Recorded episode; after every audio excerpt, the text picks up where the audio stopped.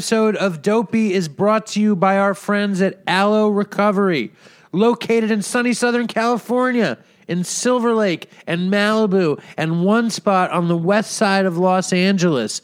Alo was created by our friend Bob Forrest and his friends, Evan, Jared, and Bob, to create a facility that treats alcoholism and drug addiction with connection and compassion rather than control. They have decades of experience in treating drug addiction, alcoholism, and co occurring mental health disorders, including severe mental illness. They have amenities you wouldn't believe surfing, sound bath meditation, yoga, fucking equine therapy.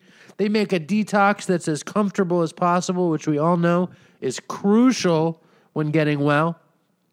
So, if you're fucked and you're willing to go to sunny Southern California to get healthy, I highly recommend going to Alo.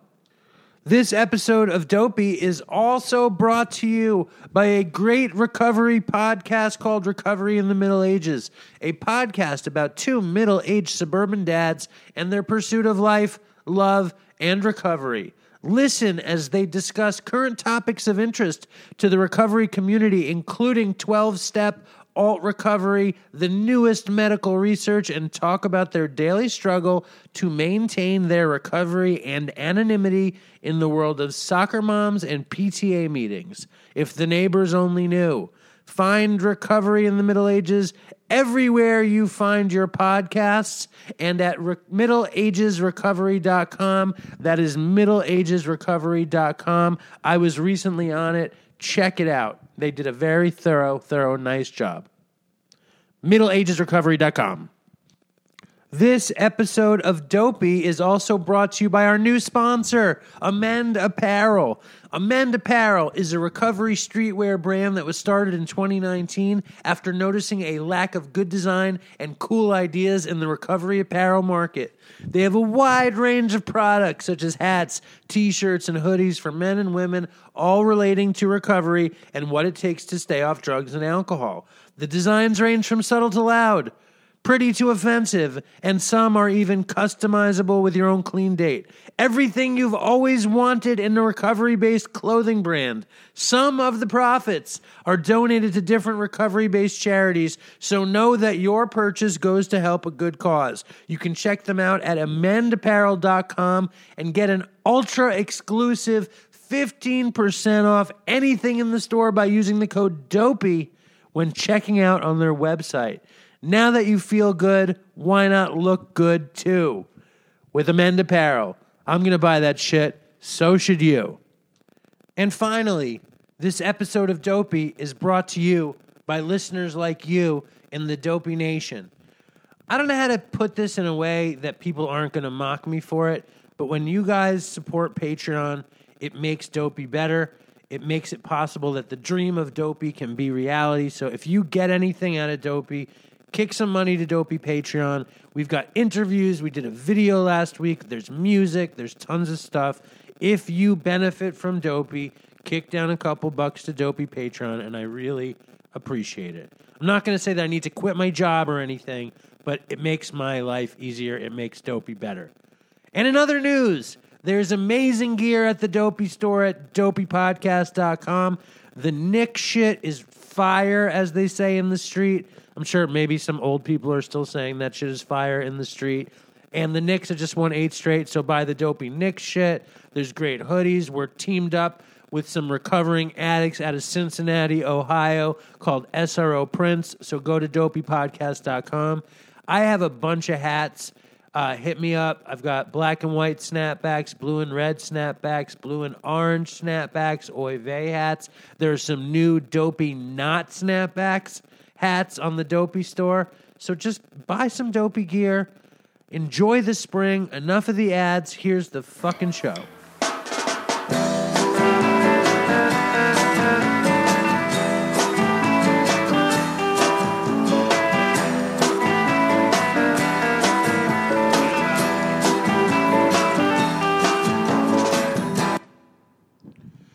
Hello and welcome to Dopey, the podcast on drugs, addiction, and dumb shit.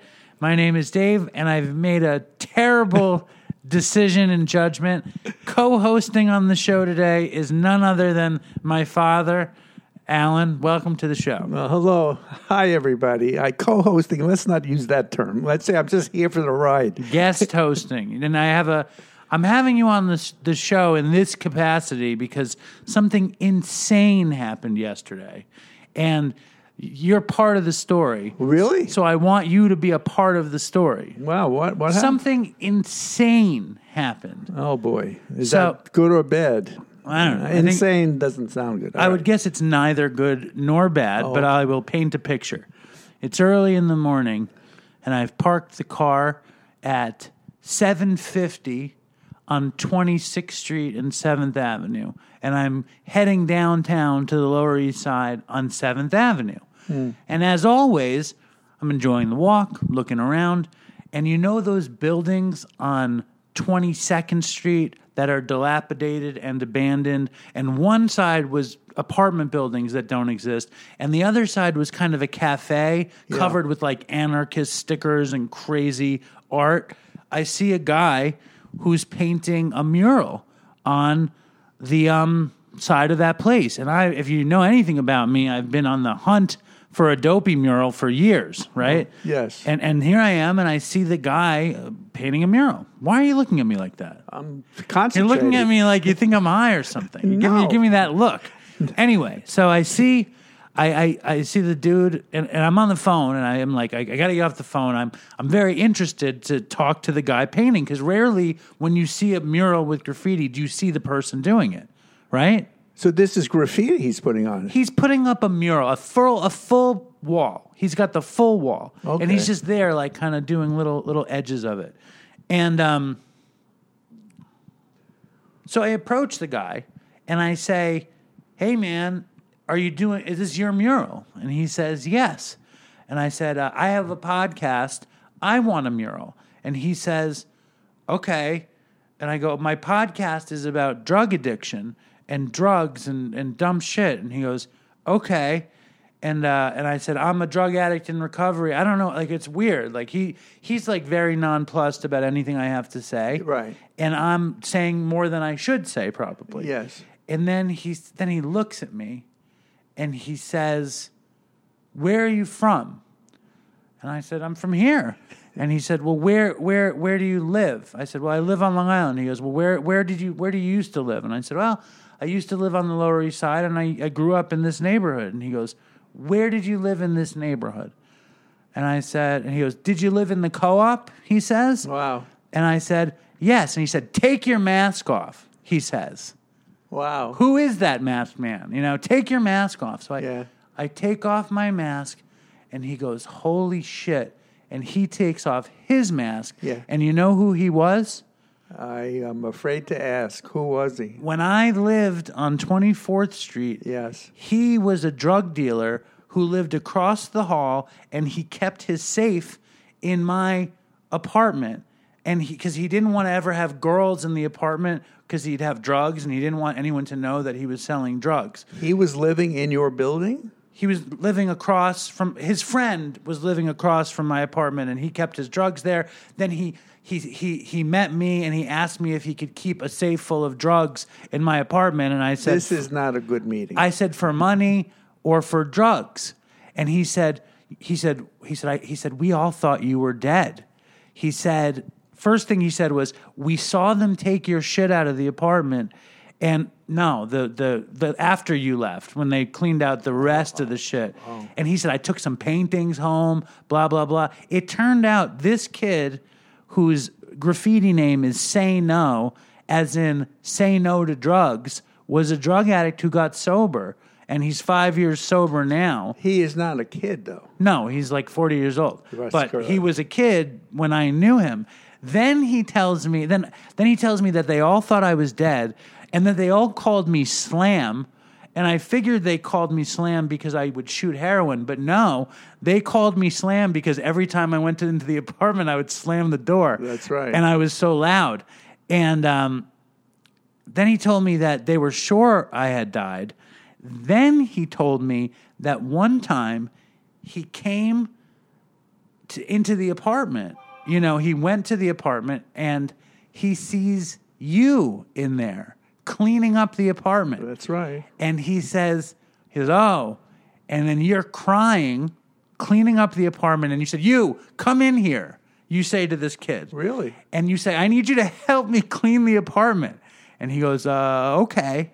And this is that crazy story, Dad, where you had to clean out the apartment. I listen. I re- certainly remember cleaning out the apartment.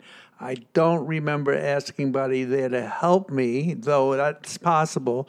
And I don't understand how he walked out with a painting. What was that all? No, about? the painting was in the garbage, and he just Ah, took it out of the garbage. yes, yes. But he, he, the safe full of drugs was in the apartment while you were in the apartment, and I think he saw it as his opportunity to get his drugs back. so Ah. you invite him into the apartment to clean the apartment. Then he says he has to go to I the must have, bathroom. maybe I asked him. I maybe I said, "Would you like to get paid to help me with?" Maybe maybe I was trying to get help and was going to pay him. Maybe that's the. Maybe that's the. well, you, you don't remember any of it. I, I cert. Listen, the part about you were distraught. Destroyed. I well, I told the Dopey Nation the story of me cleaning the apartment. It was pretty awful, very bad story. Anyway, so this that's amazing. So this that's what this guy does. Does So then Yeah. he says that when you were in the apartment, he grabbed a blanket, threw it over his safe, Ah. went into the bathroom, took all of his drugs out of the safe. I think maybe he helped you clean a bit. And then he said you were crying and how bad he felt. And then he left. And then later, when the maintenance guy was there, they told him that I had died. And him and his friends uh, thought I had died. And the craziest thing was that I wouldn't have remembered this guy in a million years. And he remembered me wow. and thought I was dead. Well, when you took off the mask, he He said he recognized my eyes and my voice. right, uh, but you didn't recognize him, did you? Did you? Recognize Even when he took off the mask, I had No. a, I, I could see it. I I have such a bad memory though. I, I have a real hard time recognizing people.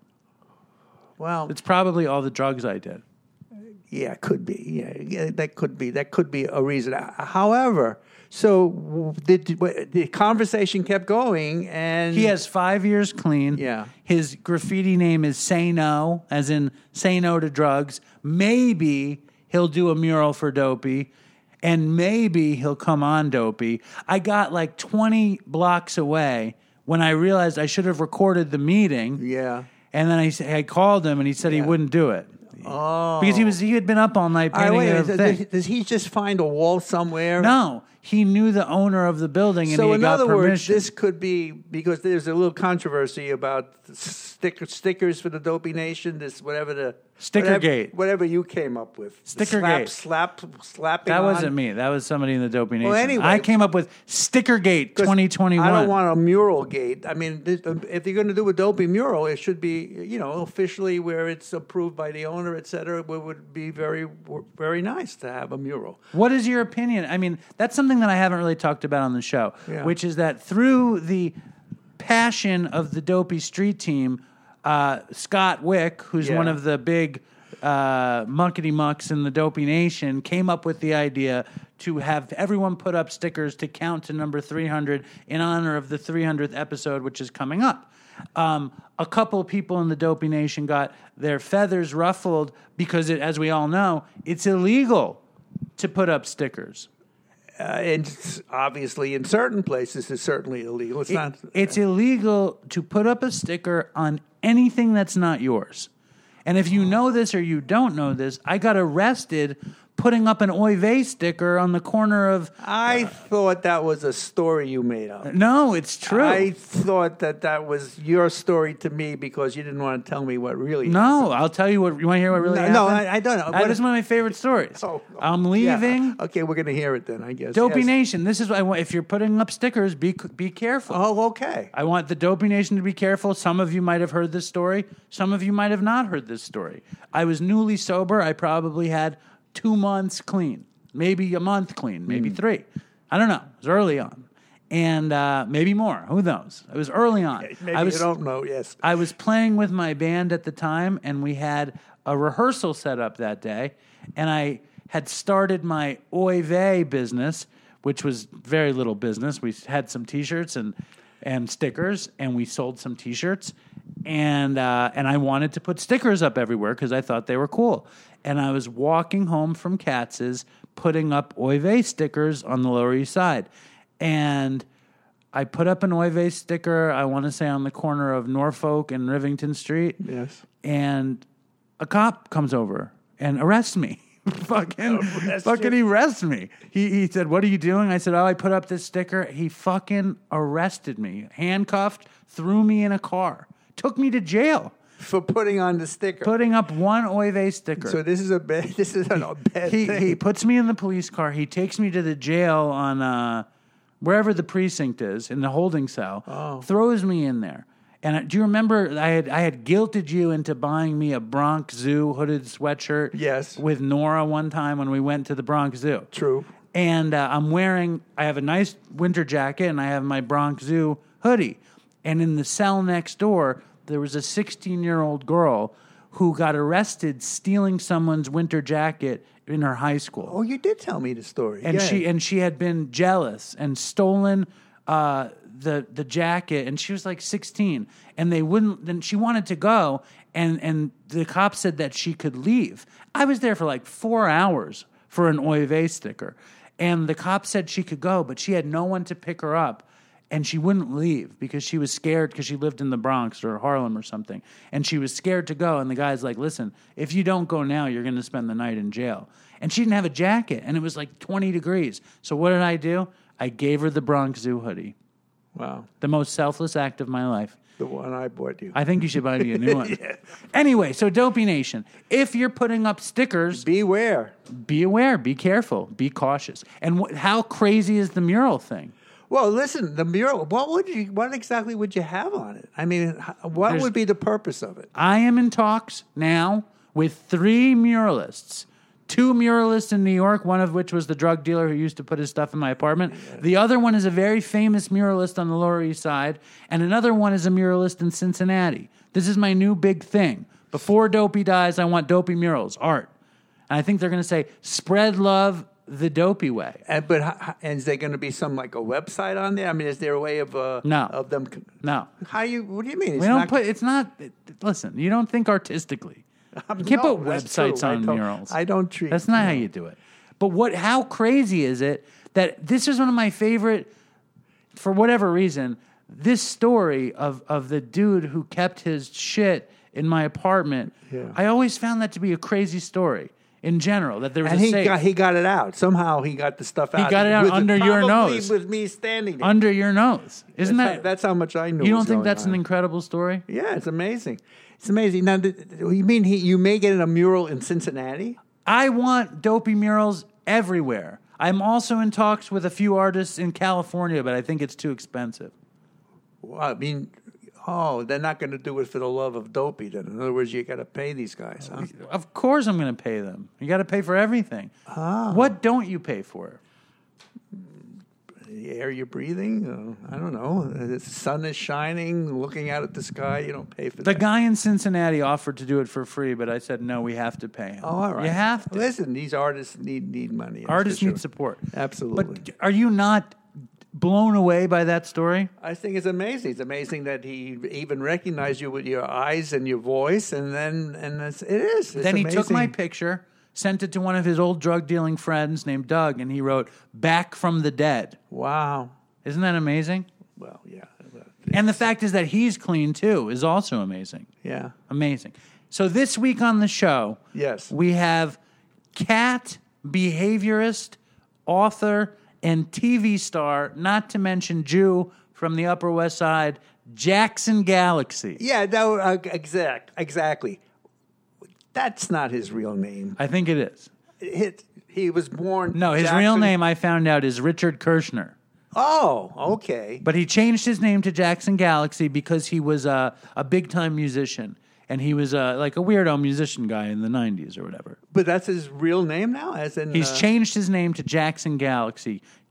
Cat guy, cat behaviorist, cat doctor, whatever. Cat shrink. He, he- Yeah, well, um, anybody who has a cat certainly needs a shrink. Yes. I, I, I, listen, I don't have good experiences with cats. well, enough enough with the talk. Yes. If you need a shrink and you're really looking to get some help, I have to suggest checking out betterhelp.com. That was a good segue though, right? Yeah, you really snuck that in there very well. You know, it is amazing that you met that guy. I mean, this is, and of course I don't remember. It's like almost 20 years ago. But now, now you're going to interrupt the ad to, to be amazed about No, that? uh, I mean, it was it's amazing. And the guy was taking his drugs right under my nose also. I guess I was busy cleaning. Guess. and weeping. That's the best. That's the best part of the story is that he pilfered the drugs right from under you. Who knows what other family heirlooms he might have taken out of that place? Now, Dad, what interferes with your happiness? Well, being alone sometimes does. Not being healthy, hurting my shoulder. All right, I'm not really- that's a rhetorical question. Oh, you don't want the answer then? Is something preventing you from meeting your goals?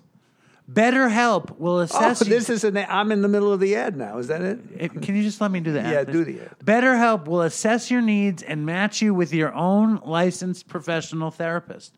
You connect in a safe and private online environment. It is incredibly convenient, and you can start communicating in under 24 hours. It is not self help, it is professional counseling. You send a message to your counselor anytime. You'll get timely and thoughtful responses, plus, you can schedule weekly video or phone sessions. You can do this all without having to sit in an uncomfortable waiting room. And it is, of course, totally um, anonymous and totally confidential, is the word I'm looking for.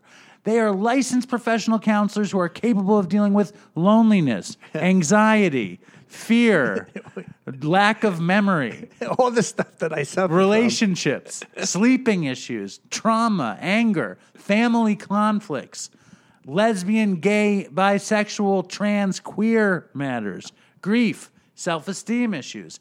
Remember, it's all confidential, it is affordable. So many people uh, get help using BetterHelp, so check it out. If you listen and you want 10% off, you get 10% off by visiting betterhelp.com slash dopey podcast. Again, over 1 million people have taken charge of their mental health, and that is betterhelp.com slash dopey podcast. I would check it out. And now, the great Jackson Galaxy from the Upper West Side via Los Angeles. But before we play Jackson Galaxy, I need to I need to be honest with you guys. I need to warn you. This is the disclaimer. The sound on Jackson Galaxy isn't perfect. It's got problems. And the reason it's not perfect is because I'm too afraid to open up the boxes of gear that I have. So just bear with me.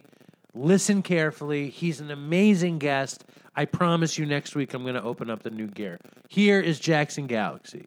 Starbucks parking lot here because the gardener showed up at my house. If that's okay with you, it's okay with me. I'm sorry to put you in the in the car. I'm all good. I'm all good. There's a beautiful glare coming down, so it looks like you're drenched in sunshine and heaven and shit. It's, I am drenched in the Los Angeles glory. Yeah, no, it's. Uh, I'm I'm totally jealous of you, man. I you, you know, you, I don't know if you know I'm a New Yorker, and I haven't. I have not been home. This is the longest I've, I've not been home ever in all my life. So it's been a little over a year. So it's At the moment, you're not missing out. I mean, the experience of being in New I mean, because I grew up in Manhattan also. So, like, Yeah. the experience of being in Manhattan during COVID in some ways is a lot like what it was like being Manhattan when we were kids. Because I think we're Yeah. about the same age because things are like shut down and fucked up. Uh, the pro and that's exciting. You know what I mean? Because Manhattan became so fucking bougie. Totally. My cousin, my cousin called me and she's like, and she's, my cousin's like 70 now. And she was like, I, I don't remember the last time I heard the birds while I walk down West End Avenue. you know? So, uh, no, I just, yeah, I just, I, I, I need to go home and I need to get back. So- LA is what it is. Come home. It's still here. Hey man, as soon as I, my, I'm getting my second shot in what a week, and then yeah, man, it's on the it's on the horizon. I'm at my father's house right now. My father uh, lives in Chelsea on 27th Street. This is where I grew up, and I live on Long Island now. And my day job is I work at Katz's Deli. So if you need anything, shit. just let me know. I, I do shipping and uh, special events. So if you want anything, I'll hook it up. Yeah, man, if this was me like 15 years ago, I'm vegan now. So. Oh yeah, that's awesome. I forgot about that. Well, it's not awesome when when sometimes sometimes you crave, you know, Katz's pastrami. But I grew up like I grew up across the street from Zabar's, so you know, Where'd you go to high school? uh, Columbia Prep. Nice. Okay. I went to I went to Hunter, and when I, I would I would come up to 94th Street and see all the kids going to Columbia Prep when I went across the park. So It's, and I, I, I failed the test to get into Hunter. Otherwise, I would have been there. you know how it is. I got into Hunter. I got into Hunter when I was four, and I think they asked me to leave when I was 11, and I refused. I refused to leave. Basically, you know. it's fucking hilarious.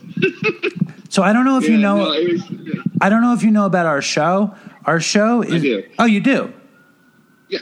All right. Did a Cool. little research.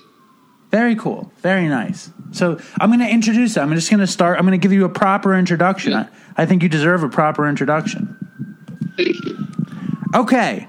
Hello and welcome to Dopey, the podcast on drugs, addiction, and dumb shit. And my name is Dave. And the, the cops are out in force in the neighborhood. I hear the sirens going by. So forgive us, Dopey Nation. We have a real TV star this week. I think we have definitely the first cat behaviorist ever on the show. He's a cat behaviorist, cat boy, cat doc, TV star, sober alcoholic, sober recovering addict, and f- possible food addict, but we'll get into all that. His name is Jackson Galaxy. It's an honor to have you on the Zoom. How are you? Thank you, Dave. And you know what's funny is I hear the sirens and it made me homesick. Right, of course, of course. How long have you been out there? Uh, I moved out here in 08, I believe. Yeah. And- Um, but it's been a minute since I lived in, I mean, I grew up in New York, but it was way too expensive for me to live there any other time. So it's been a while since I was full time. See, now you could probably be bi coastal, but where would you put the rooster is the question. Well, I oh, you know about the rooster. we now have we have two chickens. Um, he was going to be the third. We thought the things when you get them really little, you don't know if they're going to be male or female until they're about seven weeks old or something like that. And we were just praying that it wasn't going to be a boy because you know we live in middle of L.A. The cockadoodle doo will get the cops on you and all that. And he turned out to be a boy, and he turned out to be we counted one day, and the record of cockadoodle doos in one day was about 120.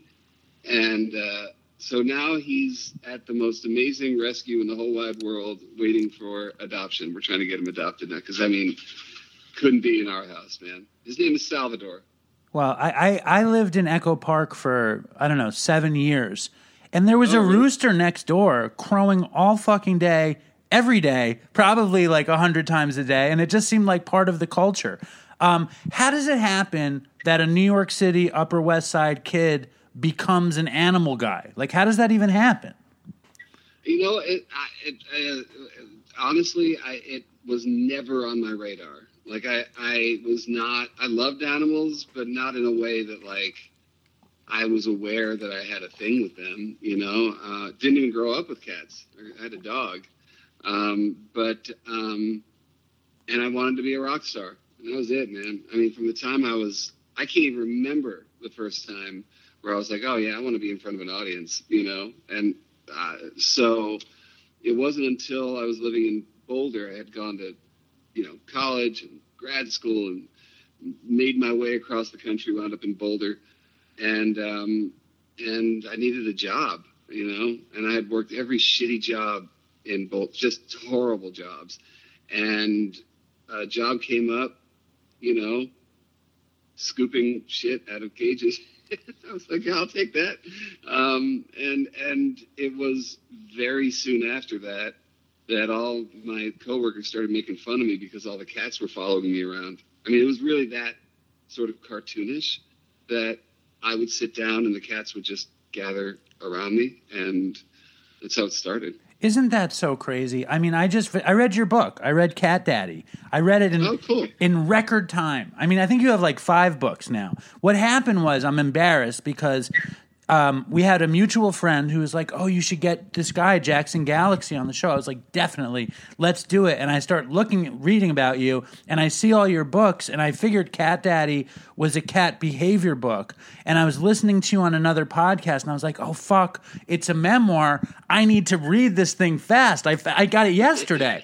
So like I've been I, I'm like speed reading, speed listening to your to your book, and it's a beautiful book. First of all, I really. I really really enjoyed it.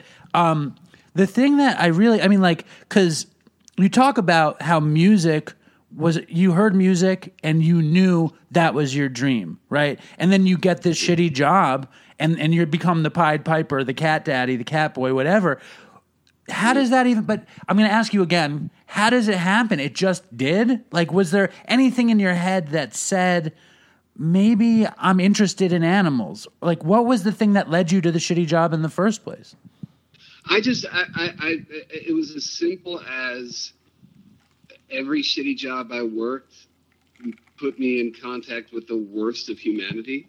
And I just, I was sick of people, man. And the other thing was, you think, okay, the Humane Society, I could be of some use somehow and maybe not just get a paycheck, but just be able to, you know, I don't know, just feel better about myself at night when I go to bed, you know, and and uh, and it was, uh, yeah, I mean, it was just that, and really the cat thing was more, believe me, I pushed back at every sort of cosmic turn because I know what I wanted out of life, you know, and I moved to Boulder just to have like a low cost, low pressure life where I could get a band together and make a run, you know, and um, and and the thing was that part of your job at this shelter, and this is the reality in most shelters, is that you know if there's killing that has to happen in that place, you're doing it. So when an opportunity presented itself to say, well, maybe you can not kill this cat, maybe maybe you can actually get this cat adopted because of something that you're good at that was it. You know what I mean? That just set me into that that place. Um, but I didn't release the idea of rock and roll for. Actually, the only thing that led me to have to was when when my show started. Then I didn't have any time. I couldn't do it anymore. You know. So, um, but yeah, that's that's pretty much what got me. I, like I said, the the the there was an opening there, like this sort of yeah, you know, a cosmic opening. And thankfully, it's one thing that I didn't fuck up. i think i mean i think that's awesome. I fucked up everything else, man. I really did. No, I get it. The thing that I'm taken with in that is that you were an addict, an alcoholic, active, you know, rocking out, playing shows, having fun, living the dream. and and not self-centered enough to not not want to be of service like i think that's interesting like that you had like some notion that you wanted to be of service when you're in active addiction you know like i think that probably set you up for recovery really nicely that you had that built in Yeah, no, that's a great point. I I I, I don't remember. I, I know. Yeah, no, because really at that point when I got that job, I was I was pretty bad. You know what I mean? And it got a lot worse. I mean, I, I had the, the curse of you know the quote high functioning addict. You know what I mean? Like that that I fooled most of the people most of the time, and um, uh, until I didn't. But but yeah, no, I think you're right though. I think it was sort of a, a nice little nugget that got placed in there because, as you saw in the book, I mean, honestly, and, and I know that people think that this is just like a you know, a publicity talking point or whatever. But the, the honest to God truth is that if it wasn't for these moments of connection with these animals and, and wanting more and, and feeling a sense of, of, of, of stewardship, I would absolutely have been dead 20 years ago. Absolutely, positively, you know? Um, so paying off a cosmic debt. what was how did you when did you first know that you were an addict Well, I mean, you said it at the top, and it's interesting. I mean, uh, it's just something I've been exploring more lately um, because of circumstances. But I think food was was my is my primal. It's it's it's it, my original. So yeah, no, I mean, I have very early memories, and I would say some of my earliest memories were discovering the buzz around food. You know, I mean, I grew up in a pretty volatile household, at least that time, you know, early, and um, and it was just a way I I. I, remember. I remember feeling a buzz. I remember feeling okay through food, um, and a sense of um, I, on, sort of like a everything's going to be all right type of vibe, you know, and um, and yeah, food is the thing that that has almost killed me as surely as drugs or alcohol. You know, I mean, uh, and and it's just been it's been challenging. The, the, you know, over the past year, it's sort of reared its head again. So as you know, so yeah, it's been challenging. But that's, I mean, in terms of drugs and alcohol, that didn't come into play until you know, like I would say I was probably 14, 15 when I started to discover, oh, there's other places to get this vibe. Um, and uh, yeah, and then it just progressed, you know. So by the time, you know, I was in Boulder, so at that point I was in my my mid 20s, something like that. Um, it it just, it was everything, you know. I mean, I was exploding weight wise, and I was I was loaded all the time. I mean, it just everything came together. You know. Was was was choosing boulder drug related at all because it's such a party town and such like a, a hippie stoner town whatever No, you know what's funny is that um, my girlfriend at the time, uh, we were, you know, I went to grad school in Iowa, University of Iowa, and we had, I had graduated, and she was in undergrad, and she was a year behind me, and she was from Chicago. She was from Chicago area, so we're like, yeah, let's just move to Chicago. And I got to Chicago, we went like apartment hunting, and I love Chicago, man. I don't know what the hell was wrong with me, but uh, we went to visit a friend of hers, and and and and we're having lunch, and I had a complete crazy paralyzing anxiety attack and i'm like i can't move here man. I can't no no this is wrong this is wrong. And she was just trying to calm me down.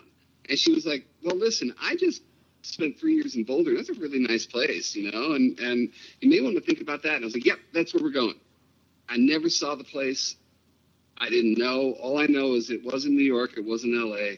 I didn't have the emotional sort of wherewithal to survive that kind of energy. And I figured, why not? Let's give it a whirl. It was only supposed to be a stopover, man. It was not supposed to be 15 years, but that's thanks to, you know, bottoming, getting sober, and trying to become whole again before I moved someplace else. You know. How tied together was the music and the getting high and the drinking? I mean, they were one. You know, I mean, I, you know, I think this is something that that you know when you hear stories about people getting uh, getting sober, um, it, they tend to disown the whole thing, and which I think is a mistake. And you know, I was an intensely creative person for the most time that I was that I was getting loaded until obviously there's that tipping point but where you can't function. But um, yeah, good stuff came came of it. And also, you know, as somebody who is I, I discovered early on in life that I'm more comfortable on stage than off. Like I'm more home and more myself when I'm on stage than when I'm off. And and what you wind up doing is you you realize that that different types of high will keep you there after you leave stage you know? So that so the before and the after just it all just became one thing. But i mean i think there's a reason why so many artists wind up addicts you know? I know that um you know, I was uh, an amateur. I'm an amateur musician and a songwriter and somebody that always loved it. And um, I know that when I was getting high, writing was way easier for me. Like writing songs. absolutely Like I didn't have Yeah. to think about it. I didn't worry about what I was saying or what it meant. And when it came out, I was like, that sounds kind of like what I wanted to. And and and in sobriety, like I can make podcasts and I can think of ideas and stuff, but I can't write songs anymore because I get hung up on lyrics and shit. And um, Yeah. do you do you find that was something that happened with you when you got sober in terms of songwriting? A hundred percent. A hundred percent. I mean, I, I, yeah. I, I mean, my my songwriting production just fell off the cliff, and and I think that's also tied in. Like I I was also an incredibly when I was loaded, and this is a very common story, but I, you know, w- when I was loaded, I was the life of the fucking party. I mean, I I was so comfortable because whatever social situation I was in, I was on stage, I, or I, you know, I felt like I was. The getting sober, I have never in all my years in and out of, of sobriety been able to get comfortable without the lubricant. You know what I mean? Socially, and I think that goes for the the, the, the artistic side of me as well. That whether it's writing music or writing lyrics, I get so in my head and not in a good way. And back then it was like whatever came out of me, I considered it to be gold. And honestly, even with with the benefit of hindsight, I kind of, yeah, I remember the stuff I wrote and that time, and it was really good. Um, and but it's hard, man. I mean, it's hard to engage your imagination and your muse in a way that you're not thinking about am i being crazy is this right is this okay all of those little voices which when you're using are silenced you know It's like Um, it's like the great graphic equalizer in your brain. Like one thing is up, another thing is down. It's like when you were when you were active and using in Boulder, was the eating thing out of control, or was it yeah man okay? So you were you were you were going off with everything when you were going off. and, and when I got sober the first time, and of course, I made the mistake of not having a sponsor for the first, you know, almost year. Um, and so I just transferred and I stopped drinking and I stopped using drugs and I inflated my my record weight was 410 pounds. Um, I, I I was dying. I was dying. I was I was I was I wound up in the hospital. I wound up one of the most embarrassing things was getting carted out of my cheap ass apartment like you know meaning like the stairs to get there were like almost fire escape and i had to get carted out of there on a stretcher um, because i was having chest pains and That's all you got to say when you call, and they're like, ah, "Don't move," and they had to carry me out of there. But it took like three guys to carry me. It was it, it was quite a while till I put two and two together. It really, it took me a while because honestly, there isn't a ton of overlap between the drug and alcohol community and the eating community. There really isn't. Those those programs feel sometimes really mutually exclusive, and it always felt weird to belong to one and and be ashamed of the other. You know. So yeah, no, I I blew up. when you when you gained all that weight did you um like i know that for myself right i eat compulsively often and that the only way that i don't eat compulsively is if i use what i learn in, in 12 step for food. You know what i mean? Like the only way that i can i can get grounded is by using exactly the same thing that got me grounded uh, with drugs. Uh, and, and like it was but it didn't come naturally to me you know in the first five years that they were connected. How did how did that work out for you? I, I, I just don't think that people get it that you can't just put the plug in a jug. You know, you gotta you gotta eat. You know, you have to you have to in order to apply the principles, you still have to dance with the devil every single day, and and that is ridiculously hard. Um, to this day, like I said, my, this past year has been a real challenge for me, um, and I as as solid as my recovery is right now when it comes to drugs and alcohol, I just resist it with food. It's almost like please don't take away my my thing. You know, this is my thing. And I'm not doing it consciously, or I haven't done it consciously this year, but it's it's it's fucking insidious. It really is. Food is a tough one. Let's Um, let's let's talk about this for a second, okay? Like I've been trying Shit. to diet, right? I've been trying to keto. I've been trying to do this, this, this, this, and this, and I can find myself um, sticking to it, you know, for months at a time. And if I break any of it, it breaks down completely. Like the second I take the morsel of fucking chocolate, I'm like, fuck it, and I eat. Like there is, it's like it's like I I, I just I I really struggle with that. Um, yeah. like moderation. Like how do you find moderation with it? It's. I mean, look. I, I, one of the things that really helped me was um, I met my wife. My wife is is, is uh, a true animal activist advocate. She lives and dies for these guys, and she was the one who taught me. Hey, listen. What? Why is it just cats and dogs that deserve your attention and your affection and your advocacy? And so she really ushered me into a new way of thinking in terms of what I could do for all animals, and part of that was going vegan. So as, as soon as I went vegan, weight just came off me. I, you know, so it's uh, it's easier to that degree because my eating is grounded in you know my love for animals and not wanting to hurt them. So there's that. But that said, I got trigger foods just like anybody else, man. I know that if I pop open a bag of potato chips, I'm done. It's like you with that piece of chocolate. You, if I open up a bag of potato chips, you can check in on me two months later, and I will have gained 20 pounds because it's not just chips; it's what they represent, you know. And and it's that sneaking, you know, sneaking a bag of chips in my car or or something like that, making sure it's there. Like you do the same shit that you would do if it was a bottle of vodka that you're just like, do I have my emergency bottle down here? Do I? And, and honestly, there, I'm sure there are people listening to this going, oh, please.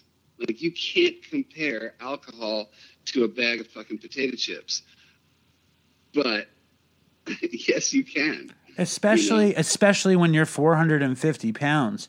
You know, one I'm of, saying, man, it, it, it, it, I, I've overdosed numerous times. I've, I've come close to dying from drugs and alcohol. I have come just as close, if not closer, because of what food did to me or what I did with food. Yeah. the way you described it in the book, I thought was incredibly powerful. Where you said, "If I gain 60 pounds, I might as well say I'm dead." You know what I'm saying? You were like, if I gain 60 pounds, I might as well gain 200 and it's over. You know what I mean? It's just a very powerful thing to, to hear or to read. And like, you know, and it's funny because today is 420. Today is April 20th. You know, no. National Stoner Day. And when I used to smoke weed, I would always like be like every day is 420. Like I don't, you know, Totally. I I was a, a very big lover of marijuana, and we have this audience. Um, and I'm trying to be incredibly inclusive of everybody in the audience, like people who are like junkies who smoke weed as part of their recovery or, or meth heads or, or crack heads or whoever and whatever makes them feel okay. Um, I know that if I smoked weed, I, I think it would become, I would do it alcoholically. You know, it's just how I am. Like, and the moderation is so tricky. And I think that's the craziest thing about food addiction is like you, you, it's not, you can't starve yourself, right? You can't say, I'm not going to eat. You can't do that, right? So, like, Right. how do those things equate? I mean, and by the way, I, I don't know if you can see me or not anymore. Can you see me? You're frozen, but I see you. You look very stoic. There's a gl- there's a nice beam Good. of I might sunshine. be stoic for a minute here. My, my my iPad, which was resting on my dashboard, is now got too hot, so now it has to cool down. We're we're we're just kind of screwed technically today, but as long as I look stoic, then we're all good. You look good. Um, all right. Well, uh, and your last question was sorry. I was I was futzing with my iPad. it was really it was last- really just like another look at at like how moderation serves some drug addicts in recovery.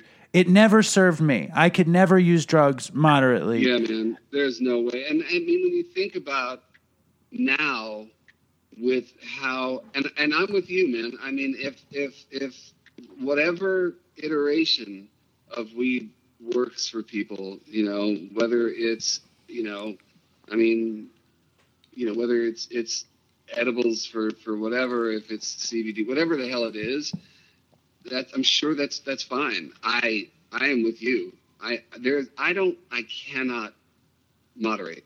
I I know myself. When I go into that place, and whether it is drugs or alcohol or food or whatever the hell it is, um, I am in trouble, and there is no I will go out, and and and that has happened because shit snuck up on me, man. I mean, I have not been sober since um, since Boulder. I mean, I've relapsed a couple of times, and um, and uh, yeah, I mean, it's just it it it's it's it's sneaky, man. Totally. Um, what was what was the the worst it got for you with drugs and alcohol? I mean, I was like you in that uh uh, Klonopin is a huge part of my story. Like I'm a benzo Oh freak. no way, really? Yeah, like I, I used to just like eat Klonopin.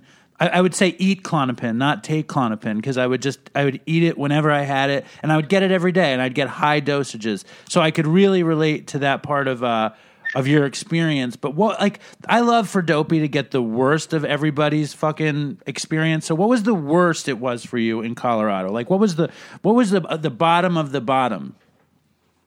the bottom of the bottom for me was the amount of Klonopin that I was consuming. You know, I was getting it from multiple doctors.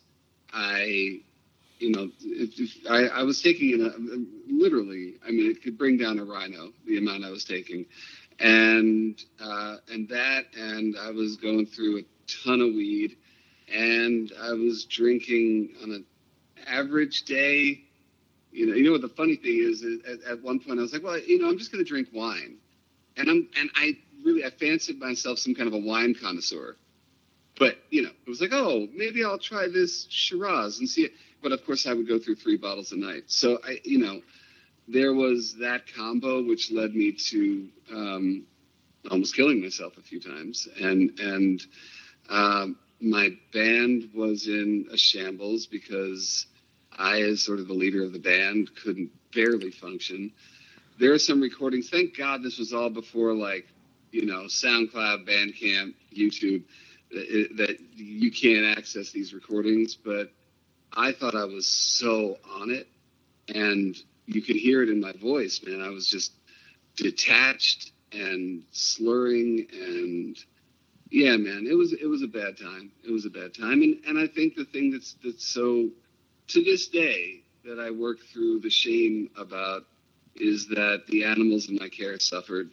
Um, you know, I, I I I put myself in situations that could have harmed them, and and I still have a hard time.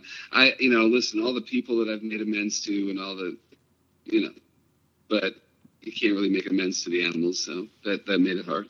Well, it's a live it's a living amend. Um, It is. It is. now you grew up. Are you Jewish?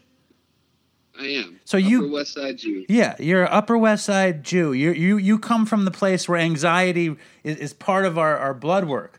Um, so like, Yeah, I- I- that's why I mean it's so funny. I don't know if you've watched much, much of Mrs. Maisel, but like the second that show came on, I was like, oh my god, it is my people. It's the Catskills. It's the Upper West Side. It's you know, um, it's it, it's delis, and it's I I was so I was brought back. But yes, that's me.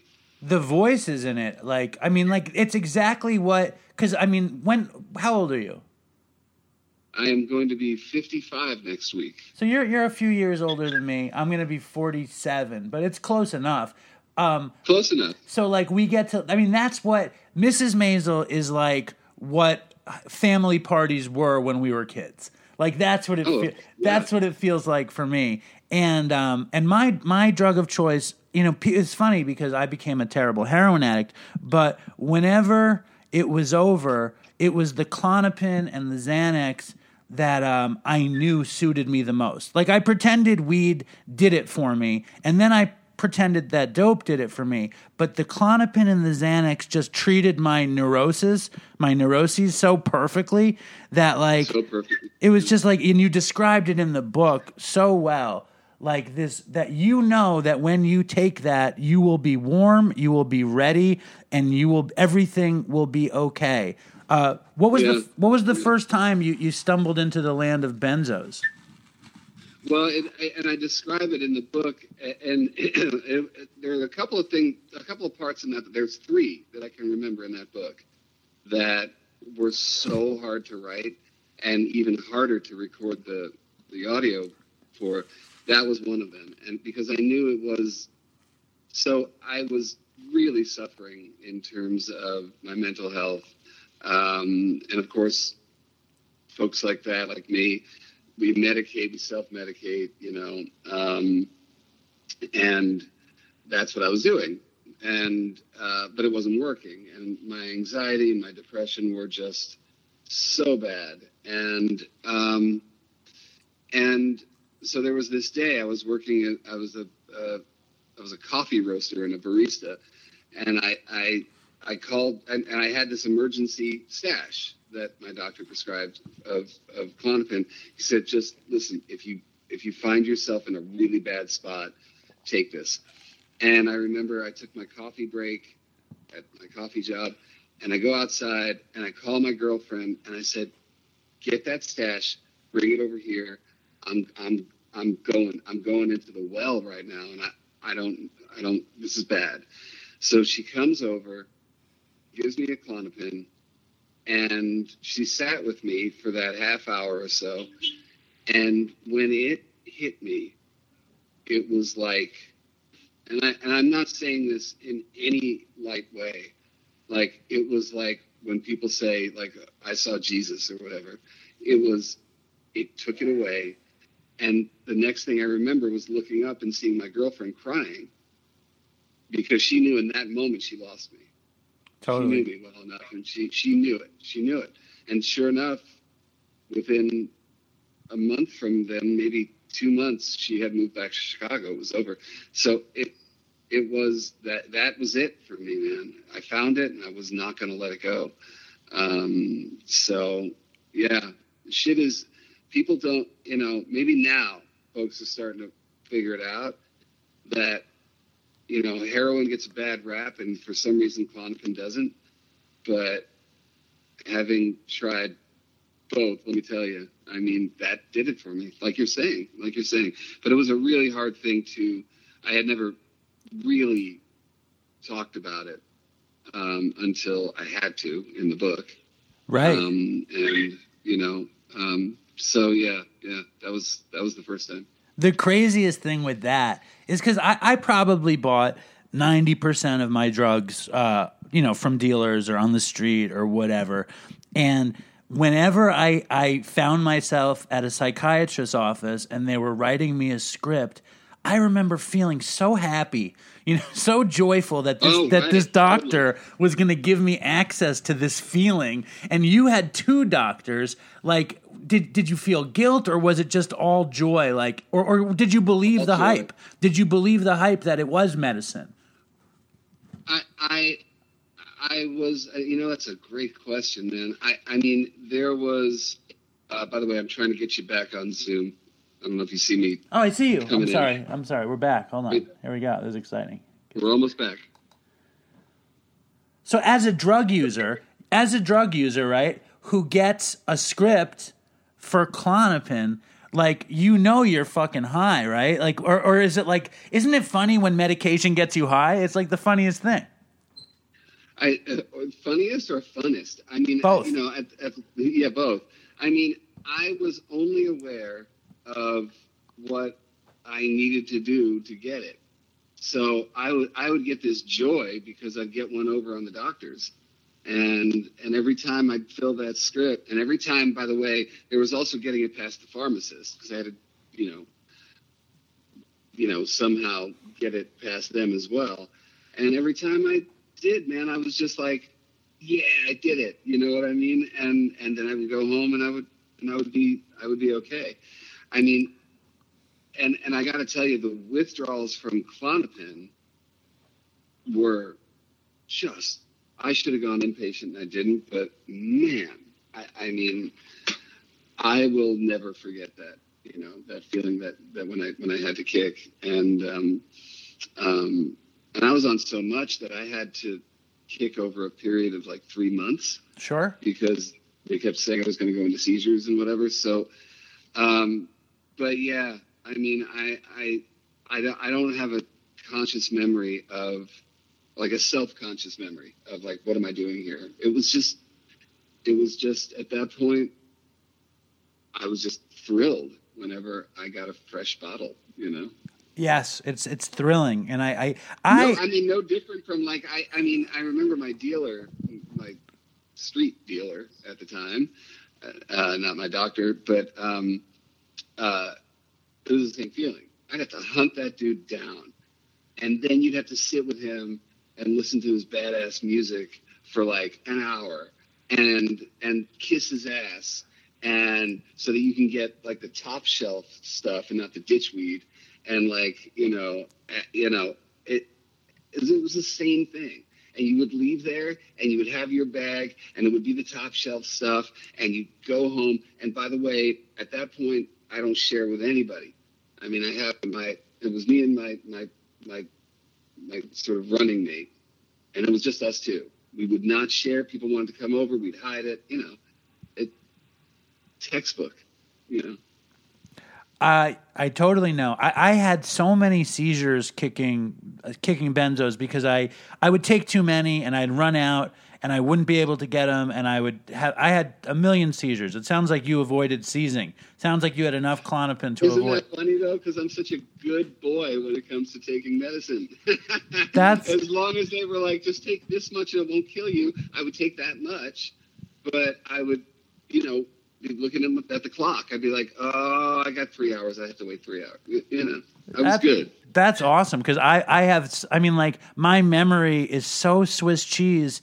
Probably just because of seizures and benzos. How is your memory of the benzo period? Because it's not good. not good. It's not Oh that. man, there I there's about a, and it wasn't even the benzos weren't the thing that that absolutely did it. It was I mean I was kitchen sink at the time. I was totally into psychedelics as well, um, doing a lot of acid and a lot of, of mushrooms and whatever else, and on top of all that other stuff, there's about a good solid, I would say two year period that you could come up to me and say, "Don't you remember? We did this. We played here, and we played in front of a thousand people, and and blah blah blah." And I would have no memory. Like there, there's, it's scary.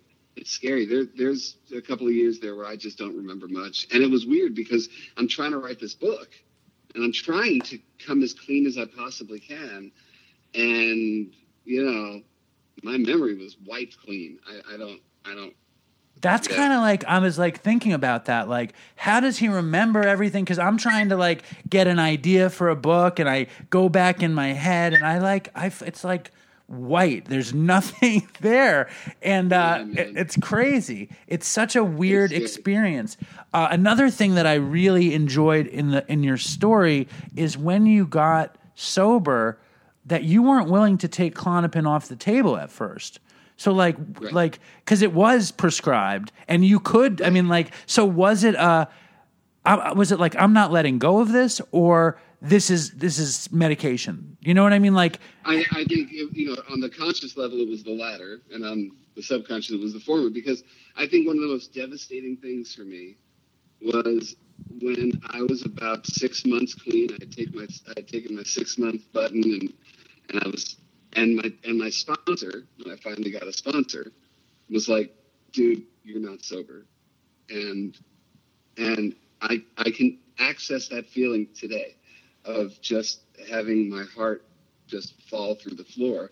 But here I thought I had committed myself to a life of sobriety. And he's like, dude, you're absolutely abusing drugs right now. And then you go through that whole, but, but the doctor, but, but, you know, and it took me another couple of months, I would say, before I was ready to come clean. To come clean to the doctors, that's a big one. And to come clean, you know, I, I, I got into, uh, I got in in the first place because, you know, I, there was a girl I was following who, you know, I, I wanted to, to go out with, and she was sober, and she said, you know, I'm not telling you what to do or what not to do. I just the one thing I ask you to do is come to a meeting with me so that you could see how I live, and and that's when I figured it out. And she helped me uh, kick the Klonopin, but it did take a while, man, because that old thing that you fall back on. There's a script here. This is legal. Somebody writes this. I take it to the pharmacy. It comes in a little bottle. It doesn't come in a baggie, and and and and I don't have to worry about the cops chasing me. So, hey, this is okay. Well, it's, it's it took a also it's also like you had anxiety. You know what I mean? Like you suffered from anxiety. I I suffered from anxiety. The funny thing is, like I still get anxious from time to time now, and I'm sure you get anxious from time to time now.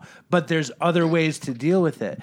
Um, one of my favorite things in the book that really like bugged me out is you kind of describe when you got off the Klonopin and you got off of everything, how you connected with the cats like when when that left like and, and like you had psychedelic experiences where you were trying to kind of find this crazy connection but when you took it all away it's kind of like what we were saying about songwriting. Like you can access this sh- one shit when you're all fucked up but then when you take everything away you access this other thing right? Right, right, and it's it's it's it's interesting, man, because I I will never discount the what I consider to be the power of psychedelics. Psychedelics have a place; they really do. Um, that what they did for for somebody who's not an addict, but um, I once the the problem was that is that the more I fish around to my comfort sources, the the the more de- because the the flip side of this anxiety is the is identifying as an empath, which I do, and I feel things that others are putting out in a way too big way, and it, it messes me up. And and but the flip side of that is once I was clean, what the animals were sending me and I'm not saying this in terms of being an animal communicator or any of that shit. It, it's, it, that's not the point. The point is being able to connect, being able to connect in the absence of what we're doing, language, you know, of spoken language. So, and and animals know when you're fronting. They absolutely know. They they. That's what the, what I feel guiltiest about now. You know, when you're working in an environment like animal sheltering, and animals are dying every single day, and maybe there was something I could have done if I if that thing that I have was intact, um, which it wasn't. It was totally severed. So, it, in the name of that is one of the biggest reasons I got clean because I knew it. I knew that there was this. I think I described. I, don't, I haven't read the book in a while, but It's it, good. I, I think I described it as like gauze. Like there's this gauze between energetically between you and the rest of the world, and animals fear you if that gauze is up. Animals will not. They do not suffer fools. You know. So, yeah, that was one of the the earliest signs, you know, besides like counting days and feeling like, you know, good about yourself and getting through the steps and everything, having that back, having that thing back that the cats knew about me to begin with, right? Back in the early cat boy days, having that back and having it even better than I thought it could be, you know, um, was one of the earliest gifts of sobriety that I can access right now. Right on. And and how connected is is that with higher power?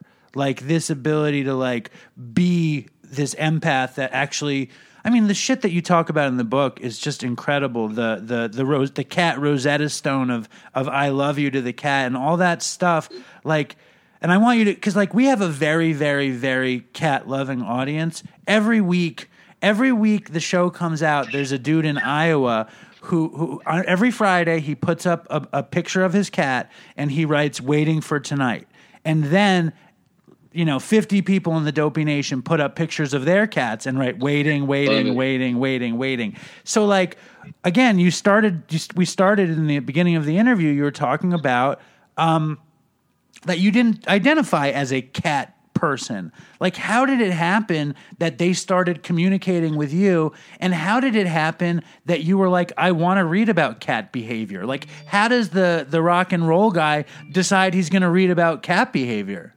Yeah, I never wanted to read about cat behavior. I don't want to read about anything, man. I, I am not that guy. I, and uh, but it, it the thing was that, and it was interesting because you're surrounded by people, and I'm not saying this in any negative way about the guys in my shelter because this was just common in most shelters. They just didn't get cats on on the same sort of here's it here it is on a silver platter that dogs for the most part give you. And the fact so it wasn't me identifying as a cat person it was me identifying that this was a gift. Not no i'm not saying that i have a gift. I'm saying the gift was that they picked me and and and i do think that that has a lot to do yes it's the empath thing but it's also the thing that i thought that made me a good writer uh, and a good performer a good singer was because i had a nice sort of direct line to some place. It's hard. I don't know what it is, but whatever it is, they picked me, and and I didn't want them to die, and that and I didn't know shit about what made them tick on, on, a, on a more sort of you know physiological biological way and that got me into reading because there really wasn't anybody for me to ask you know um, and then the, the great thing was because I, I, all I know is that I'm an artist.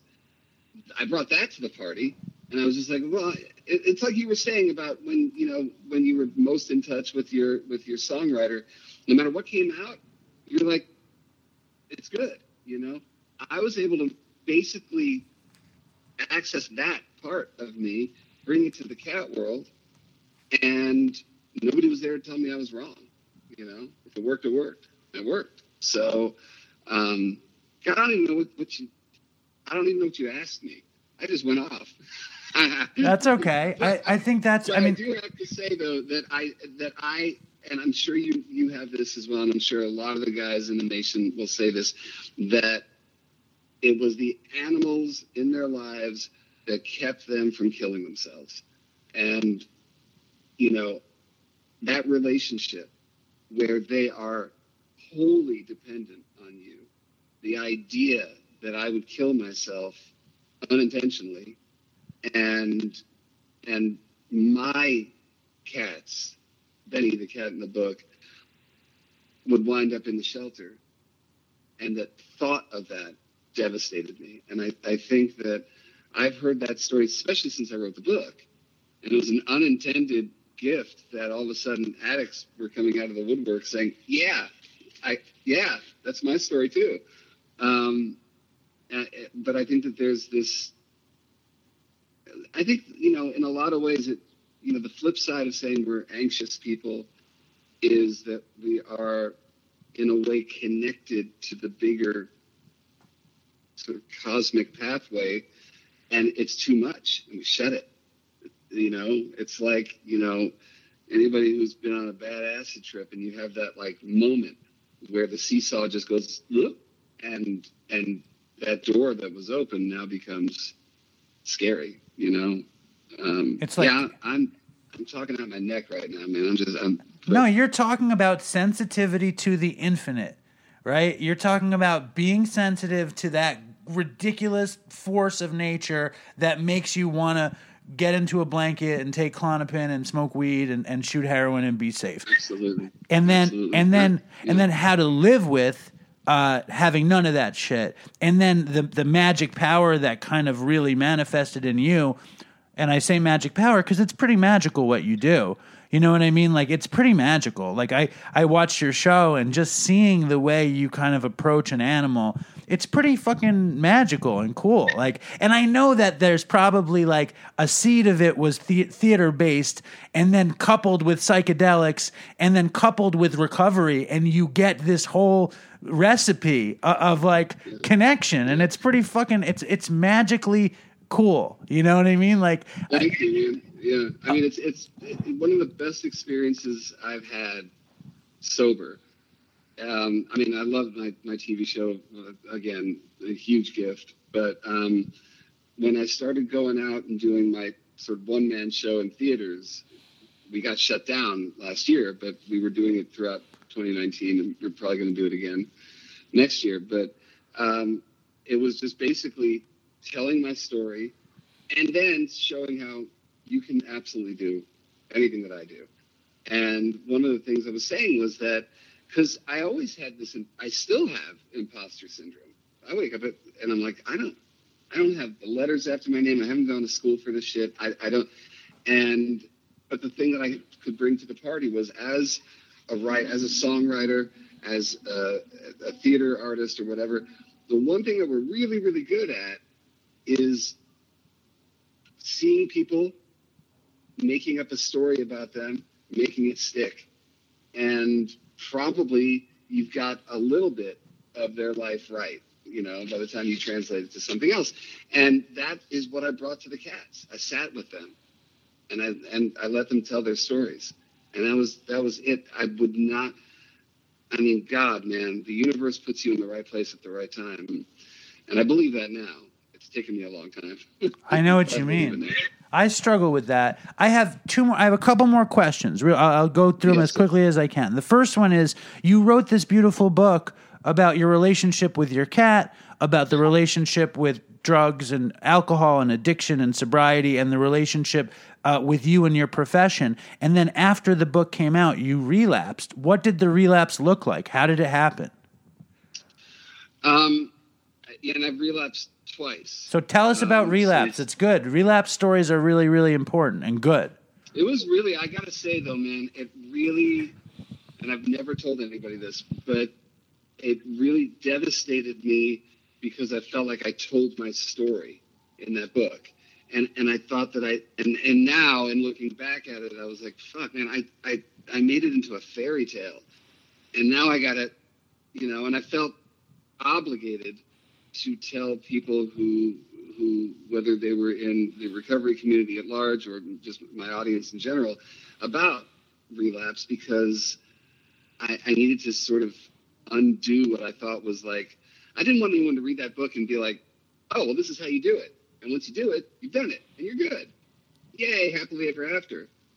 And the, the bottom line is that I, I've been dealing with chronic pain, or I, I have been for many years. The entire run of my show, um, my back was broken, and it just kept getting worse. And you know, once one thing in your back is broken, all the other stuff breaks. You know, and I didn't have the time because the recovery time from the surgery that I needed was like six months.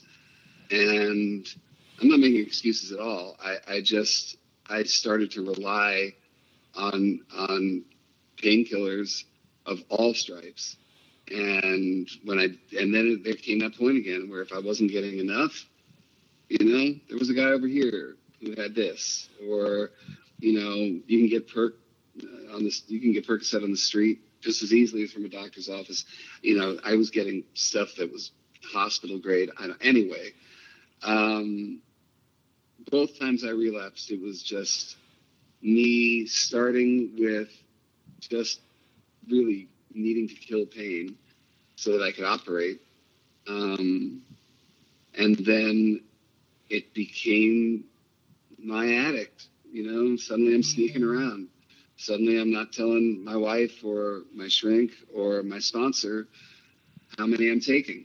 And and and you know, once I got called out and once I called myself out, and uh, yeah, I mean, it, it, it was both times. It was it was uh, it was various painkillers, but Percocet was really the thing that, taken in enough quantity, did what I needed it to do. So um, yeah, um, but I'm I'm I'm fortunate in that I never completely pushed the recovery community to the side.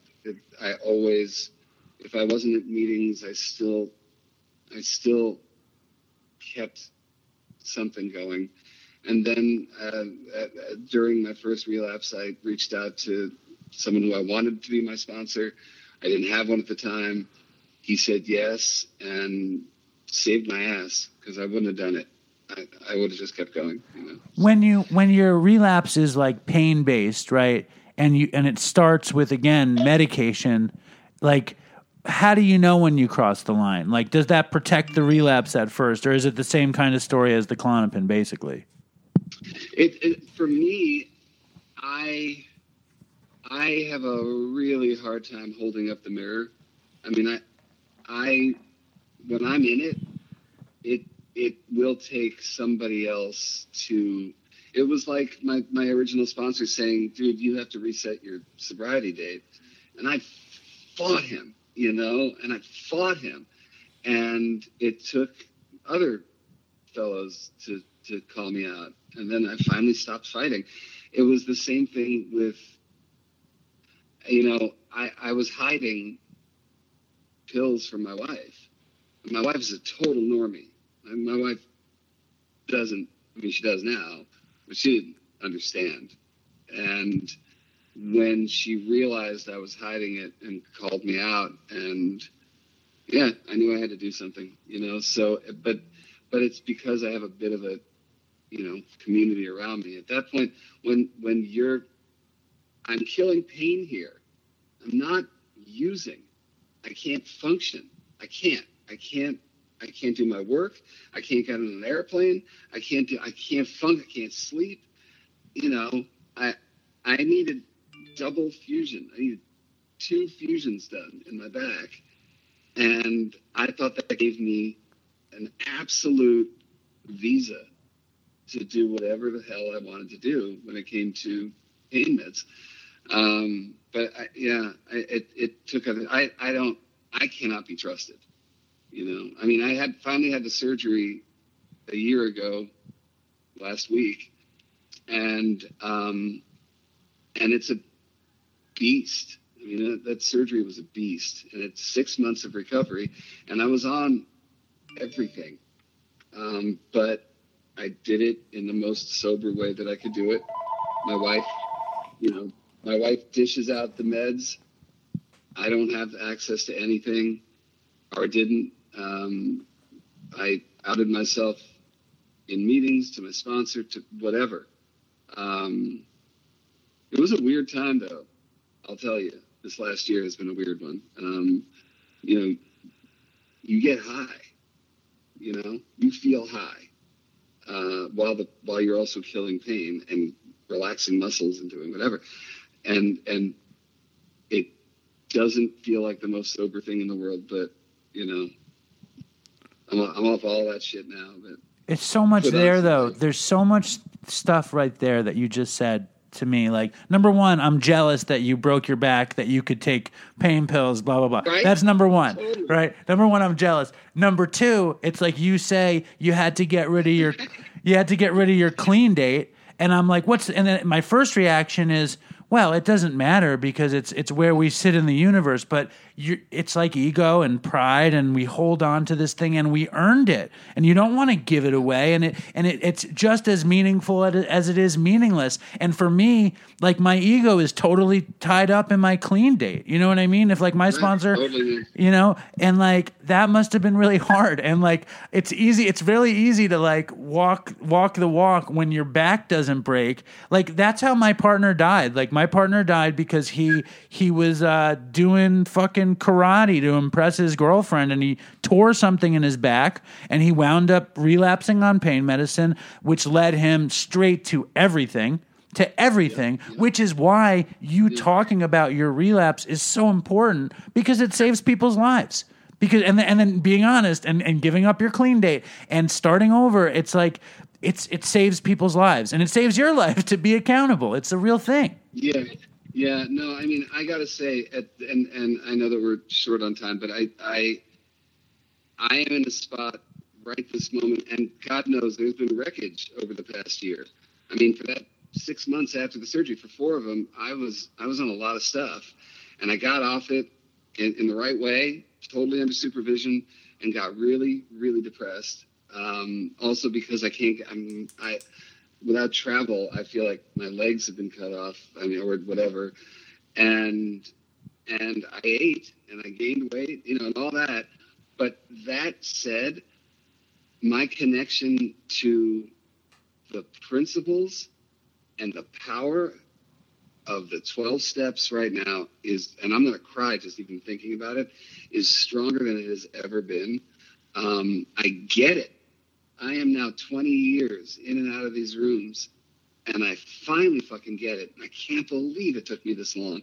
Um, but I know that as long as I stay in it, as long as I stay in the steps, as long as I stay connected to alcoholics and addicts, I am going to be all right, or at least you know, today. Totally. But- Totally. And I appreciate that. Now I'm going to do something that's fucked up. And I hope you can handle Cool. it, okay? I have a I have a I have a cat problem. And I just Oh, are you serious? It's real quick, okay? We we got this oh cat. God. we got this cat. We had another cat, and the cat had to leave because we were letting it be indoor outdoor, and it got attacked by raccoons, and so we gave it to my my in laws because it was spraying the basement. It couldn't stop spraying the basement, and my in laws needed a therapy cat, and that worked out fine. And we got this, and we got this kitten, okay, and we went on vacation. As soon as we got the kitten and we didn't take the kitten with us and the in-laws visited and the kitten started spraying our bed okay? And so what we decided to do was we would lock the kitten in the closet. No i'm kidding i'm kidding. We didn't lock the kitten i'm kidding i'm sorry. Uh, we, we decided we decided we were going to keep the, the bedroom shut and, and the kitten never sprayed anywhere else and we we got some of the aromatherapy stuff we did everything we could do and and, and we, we treated the bed and we power washed everything. Whenever that door opens, the cat needs to spray our bed. What the fuck do we do? That's a short question. That's a little question. When you want to come in, I'll That's fly you. right. I'll, I'll get you some. show. I'll fly you in, and I'll get you some vegan pastrami. What do you say? There, there you go, man. Seriously, that's all it would take, man. I, I mean, I, uh, I would say this. How old is the kitten now? I think she's like two or one, one and a half, two. Oh, oh, she's not a kitten anymore. Okay. Um, Maybe she's I mean, one. Let's say she's one, Jackson. One. I think she's one. I mean, the thing is that, that she probably, you know, she probably was scared um, when you guys left, and your scent is stronger in the bed than it is anyplace else in the house, besides maybe the couch, right? So those two places where we tend to be Right. sedentary, you know, and so it's almost this sort of, I call it the back-ended compliment. It's sort of this like, hey, we belong together. You know, I mean, I, I get comfort by mingling our scents. And it's something that, you know, as I was saying before about how food was the primal for me, that spraying for her is the primal now. You know, it's that, that if I feel anxious, I have to compliment the scent. So the idea here is this you got to get her back in that bedroom in a controlled way. You don't do it by just opening the door and letting her go in there and because you know what she's going to do. She's going to spray. So you would do things like using play um, by leading her with a toy through the rest of the house into the bedroom, out of the bedroom, and to normalize the, that. And it's not about the bedroom itself now; it's about the boundary. It's about that doorway. And so you normalize that action of going in and out, having her catch the toy on the bed, praising her for that, ending those playtimes in a nice meal, and, and the meal happens in the bedroom. Just doing things that that she can reassociate what it is to feel safe in that sort of the seat of the whole territory, um, but doing it in a way where you control the ins and outs. So you're just not setting her up for failure and setting yourself up for having piss on your bed. You're amazing. You're an amazing man. Amazing.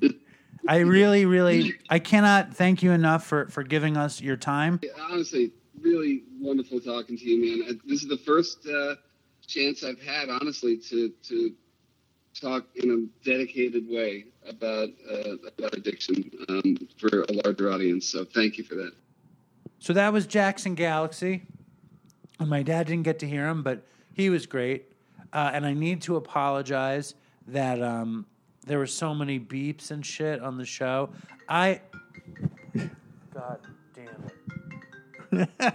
I am prepared to use the new gear. Yes, I get the irony that the phone rang while I was talking about, About all the- the, fucking noises. Yes. I and the cops Usually I, I get blamed for the noises. Oh yeah, that was the thing is that my dad was right next to Yeah. the telephone. Why don't you explain how that worked? Well, when when David was doing the interview with Jackson Galaxy, I knew that he didn't want me to listen to the interview, but I also knew how upset he gets when the phone rings. So I sat in a different part of the apartment and I had the phone near me, and bingo, sure enough, it rang, and then I turned it off immediately. Then no one even heard it. I, I don't think it interfered with the program at all. You know, one thing I didn't ask him that I found fascinating is he has this way of communicating with cats. Yeah, it's amazing. If that's he does true. this thing where he gets close to the cl- cat and he thinks, I love you, and blinks slowly, and the cat blinks back. Wow. And that's Dopey Nation. I should have had him explain this to you. If you're having a hard time communicating with your cat, go slow up to the cat and think, I blink, love, blink, you, blink. That's And, and really mean it. And the cat will know what you're telling them. Isn't that incredible, Dad? that sounds more than incredible. You don't believe It it? sounds wacky to You don't me. believe to the feline hippie mind meld? no, no, but go for it. Yeah, give it a shot. Well, I, I, I think you will love Jackson Galaxy. He he's a self-proclaimed food addict as well. Um, He's overweight. I don't. He doesn't. He's not overweight now, but he was up to 450 pounds, and he had Wow. the gastric bypass surgery. Wow, wow. So, uh, you want to read an email? Sure. All right. This Well, is, wait, from- is this a good one or a bad one? this is a good one. Oh, okay. You- I think you get you can You're not gonna- emails you're- and reviews. Oh, okay. This is an email. Yeah. All right, I got it. Uh, listen, I'm I have trouble with reviews and emails. This is from the woman who coined the phrase alt recovery. Oh, did she write a new one? Is it a new one? New one. That's huge. How long is this thing? It's not that long. Just read This is from Jamie. J- This has been spinning around in my head for months now. Trying to gather the fragments and tie them all together was a challenge until I heard Joe Schrank say that Dopey Nation was a soft place to land. Meg Keeney pointing out that we don't all have the same level of addiction was another that got the wheels turning. To have watched it grow has really warmed my heart. Our tribe of misfits with leaders from so many recovery angles. The heart seems to be more like the four agreements than the 12 steps. I think in alt recovery, we should track the time of the journey and not restarting the clock for bums. What's that, Dave? Bumps. For bumps or not starting the clock, clock because of MAT.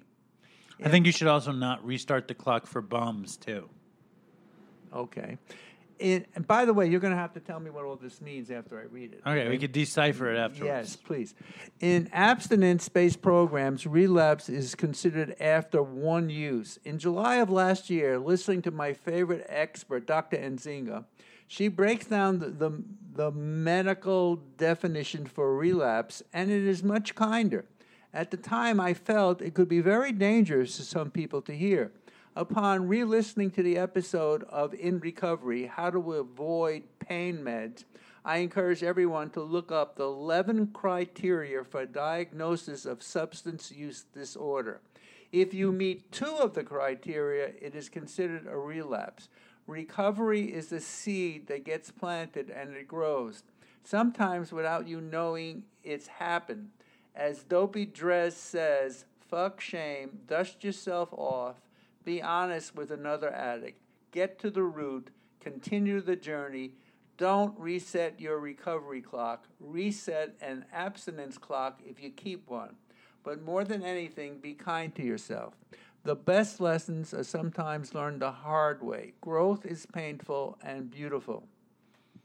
Keep going. As far as the lady in New Hampshire who never said Vanguard but coined alt recovery goes, I have exited my treatment program and am less than two weeks away from making the jump. I was only encouraged to do so by my therapist and not the prescribing doctor. Unfortunately, these programs have a bottom line. Another thing I would change, I wish I would change.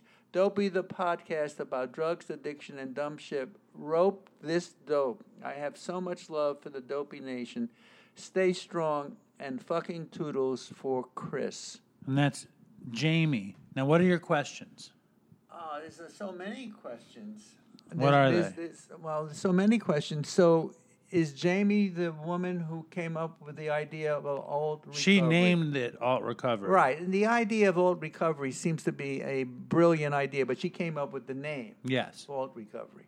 All right, so here, who who's Meg Kearney? Meg does the Dictionary podcast. Right. If I don't think the Dictionary podcast still exists, but that's something that Meg said, or maybe it does. Meg is on and off with the Dictionary podcast. She says that pointing out that we don't have all the same levels of addiction was another thing that keeps the wheels turning. That's something that Meg said. So what's the what's four agreements? Four Agreements is a book called The Four Agreements. It's a beautiful book. You want to read it? Some new age spiritualism stuff. Oh, I got a book club. It's very good. Very good book. All right, so what do you get from this email? I like hearing from Jamie. What do I? What, what do you get? I mean, her? how is she? I mean, because I didn't understand the last like- I think she's about to get off Suboxone, make the jump off Suboxone, Is that what she meant? Okay. uh, or marijuana, or neither, or both, or something. She's very vague. I think Jamie's going to jump off Suboxone and perhaps marijuana. I think Jamie's point, my favorite part of Jamie's point, is that recovery can come to somebody. Um, kind of in an unexpected way and it can grow without even knowing it's growing and like if you relapse that doesn't mean that the the thing that you learned in your recovery is taken away just because your abstinence was no, it's a very positive. Absolutely, yeah. Okay. what, what do you get from this thing I was re- trying to. By the way, you didn't comment that I read it very well. you didn't read it that well I read it. I, I was trying so hard to concentrate on reading it slowly that you- that I you didn't, retained I, I nothing. I didn't understand anything she was saying. But she's she's okay though right now in terms of what you're thinking. You're saying she is on her own alternate road for recovery. That's pretty much what she's saying. She's saying that she's working very hard Right. to have a road to recovery. Okay. And I think that's I think it's awesome. And I, I and I think it's funny that she said I bet you she didn't ever say Vanguard. Because that's something I always tell people that that Jamie said that we are in the vanguard of the alt recovery movement, and she's like, I never said Vanguard, but I say she did because that sounds better to me. Do you like Vanguard? No, it sounds like a good word. Yeah. Yeah, me too. And by the way, we own the altrecoverymovement.com, which I have no clue what that means except that that I own it. Well, we have some people working on some art for the alt recovery movement. Maybe there'll be an alt recovery movement mural. What do you think about that? What about a website? I thought you bought the website. I know, but there isn't any website. There are doctors Just the out in the field at this moment thinking about how we should concoct uh, an alt recovery book. We are thinking. We are, the wheels are turning. The idea is that there Well, are. I will be very happy to donate my altrecovery.com website to the alt recovery movement. Well, that's terrific. the idea is that there's a million ways into addiction, Yeah. and there are an infinite number of ways out of it. But the most important way out of it is just doing something. Exactly. It doesn't matter. It's like Jamie is obviously incredibly active in getting out of it. If you are active in getting out of it, you are part of the alt recovery movement. If you are a member of Alcoholics Anonymous, you are a part of the alt recovery movement. If you are running marathons instead of fucking getting high, you are a member of the alt recovery movement. If if you want to be a member of the alt recovery movement and you're doing anything to put your recovery ahead of your addiction, then you're a part of it. The the scary part is when you are using and you say you're part of the alt recovery movement, that's when it gets scary. And that's when I get worried that people uh, will die. You know what I mean? Like, that's exactly what I was going to say. What? That you she's pretty much saying, all right, if you re- relapse, just do it. You start start again. But we got this problem with fentanyl is that it, that relapse could be the end. well, obviously, mean- if you die, you don't get to do the alt recovery exactly. movement. Exactly. Now, in other word, in other news, in Yes. other, moving on. Now, people have joked in the past about uh, doing perhaps an Alan on podcast. It's not. It's not happening. Let's let's put that to rest. Well- it's not. It's not happening. There's not. And I like it. It's Al is on. Or, uh, how do you say it? It's not Al is on. no. the idea is because there's a program. Alan on. Yeah, Alan. You like it as Oh, Alan, Alan on. But the, the play on words is that there's a, a fellowship called Alan on. I know that. I That's the that. play on I- words. I knew that. So if we're gonna That do a was little funny. Alan on bit, Alan on Yeah. bit, let's do. Let's start with uh, the most important thing, which is Alan on the Knicks. Oh, they're doing great. How about yesterday? Super overtime win. How about what do you think about Derrick Rose? He is doing very well. Steady. Very How about well. fucking Payton? Can't you see ah, how he you see that in the fourth quarter? I dropped him. I I picked up Bullock six threes last night because Burks out. the thing about Payton, he gets to the basket. can't finish. He just can't put the ball in the hoop. Why not? He also does a lot of stupid fouls. However, he's creative getting to the basket. He is super getting to the basket. He can't put the ball in the basket once he gets there. Anyway, no, I'll tell you, they're doing very well. They in really the pa- are. Okay, we're talking about the last time the Knicks were exciting was probably 1999. Yeah, a So- long time ago. Has it ever been as exciting as this in the past 20 years, 21 years? Well, remember Linsanity? The, the Linsanity was very exciting. Yeah, yeah. So how do you compare this with Linsanity? Well, the team wasn't that great with Linsanity. This, and this team, we got to see what's going to happen. They are still missing important ingredients. They really do need a point guard, and they really do need a real center. Though Noel and uh, Taj Gibson, they're doing a good job filling in right now. I don't think Robinson is going to be as good as anybody thinks he's going to be. I don't think so either. Who do you? Who do you? I mean, like, I, Hey, Dopey Nation, do you think Dopey Nation cares about this? I thought Clint Capela was a pretty major Oh, center. He can't hit a free throw, though. I know you. You always hate that, but he I had hate 23 rebounds, Oh no, he was he was unstoppable, but he can't hit a free throw. and he throw. has that s- stupid blonde patch in his hair. Yeah, is that real or is that fake? It's definitely not real. Oh, okay. Now, Alan on. It's not happened. There isn't any Alan on. Uh, By the way, did you get a bad review recently? You're dying to read the bad review. no, review. I'm just. I wanted to comment. Oh, and we're talking about the bad review that I want to read, not the bad review that you want me to read. You don't want to read it just for old time's sake. I'm not reading the bad review. Why don't you like reading that review? because the review says things that are absolutely true and things that are absolutely false, and they put it in the same review, and I do not want to conflate them. It's a good word, conflate. Yeah, I just made that up. Actually, it's a real word. That is the proper use of the word conflate. Oh, good. Hold on. The internet here is so slow. Um, here we go. Here we go. That's that's Here, read, interesting. read, read this one. Which one?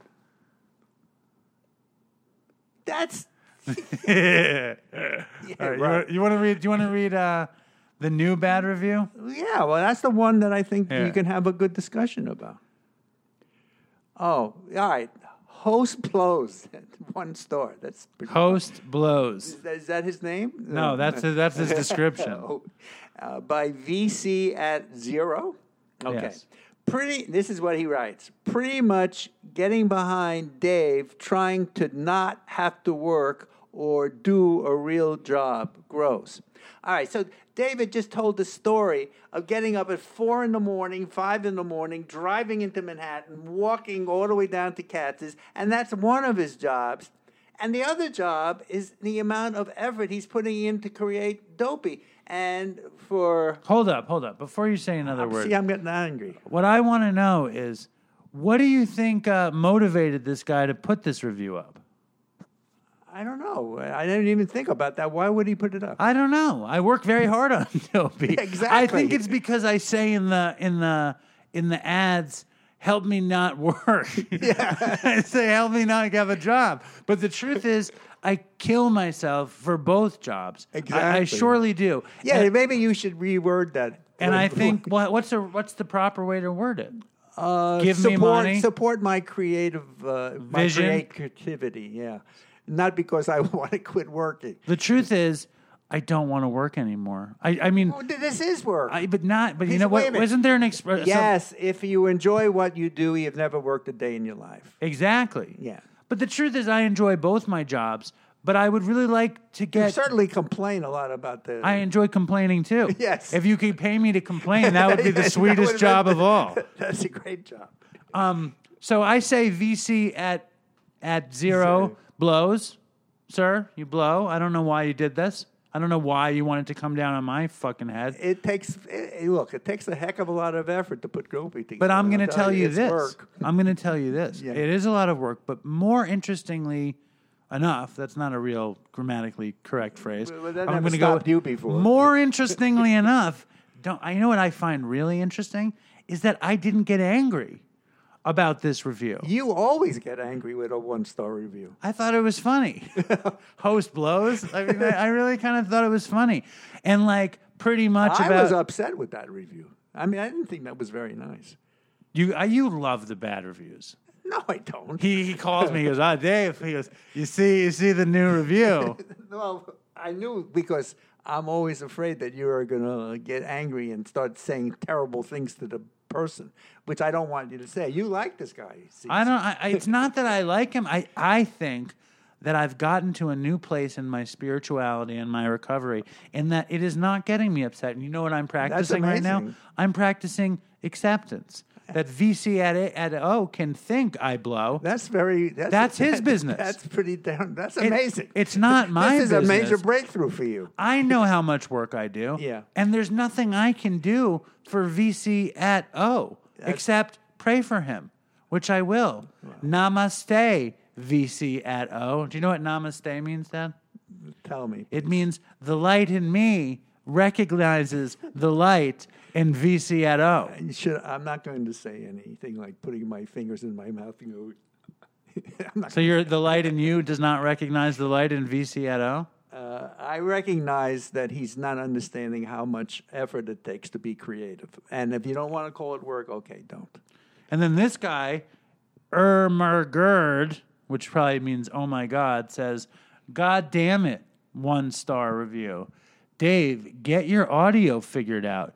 I swear to God, I felt like I was listening to the podcast from your molar. Yeah, there, I mean, there was one episode, I don't know when he listened, where it, the, the, the sound was bad for, a I don't know if it was the whole thing or just part of it. No, just the ads were bad and Maybe, that was maybe. it. Now, more importantly, Dad, before we go, Yes.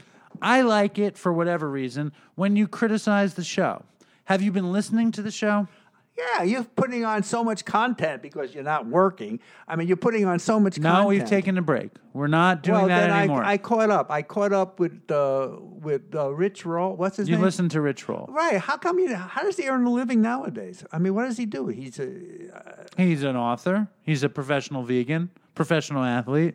he can't be. A, you don't earn money being an Ironman athlete. This is not criticizing me. So you're No, saying it was why a doesn't Rich why doesn't Rich Roll get a job? Is that what you're saying? I'm asking that a, a good interviewer would have said. By the way, you that is your question about every person on the show. Yeah. How is this guy making a living? That is that is you- my dad has three questions. So does this guy have a family? That's question number 1. Question number 2 is so how is this guy making a living?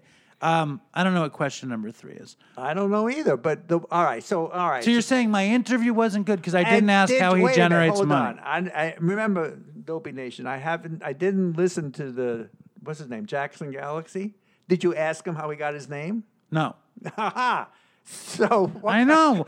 Listen, listen, Mr. Alan on podcast. You, you, why don't you start a, a podcast? And the first question is, so how do you make a living? No, I'm not going to do that. So what's your You family life like? You- It's pretty good. Anyway, listen, I'm not criticizing, but you asked me to criticize. So from now on, I'm going to try to ask every guest.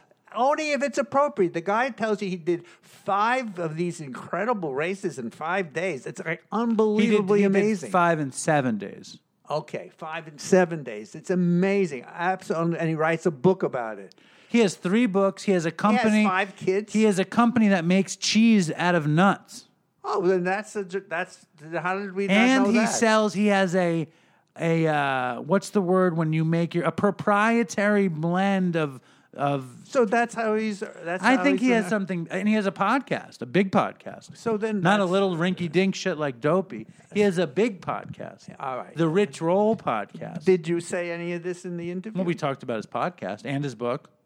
but not his proprietary. I mentioned it. Oh, all right. Well, Sounds then I- like you weren't listening I wasn't well. paying attention. So that's your criticism. I should ask about money and family. no, what else? that is not my what you criticism. got? No, that's not my. I, and you certainly, you, I keep telling you, you shouldn't curse so much. If you're ever going to be on real radio, you're not allowed to curse. I don't think. So you're saying now I should stop cursing? Well, and when it's appropriate, I guess you can. But most of the time, you should, especially if you get angry at people, you shouldn't. Do I didn't get angry at anybody. No, you were really good today. I'm just amazed. One, two one star reviews, and you didn't go bonkers. Do you want to read a nice review before we go? uh, is there one out there? Yes. Here. Uh, 1010, five star Yeah. by Lily 137. Uh, oh, yeah. Well, I heard episode 143 the first time I went to treatment in January of 2019 and broke my heart and fell in love all in one. I've had a rough in and out of recovery, but since getting clean again, I've started listening from episode one. I'm currently on episode 96 and have 414 days clean. I listen to Dopey every day, and I'd like to say it is a large part of my recovery. I love what you're doing. Keep it up and stay strong, Dopey Nations. Toodles, Lens L. All right, That's beautiful. nice. All right. So, Dopey Nation, if you're uh, listening, leave a five star review, write something nice. Maybe my dad will read it. Don't write anything mean. Yeah, he's, he's being good. but- Namaste, Dopey Nation.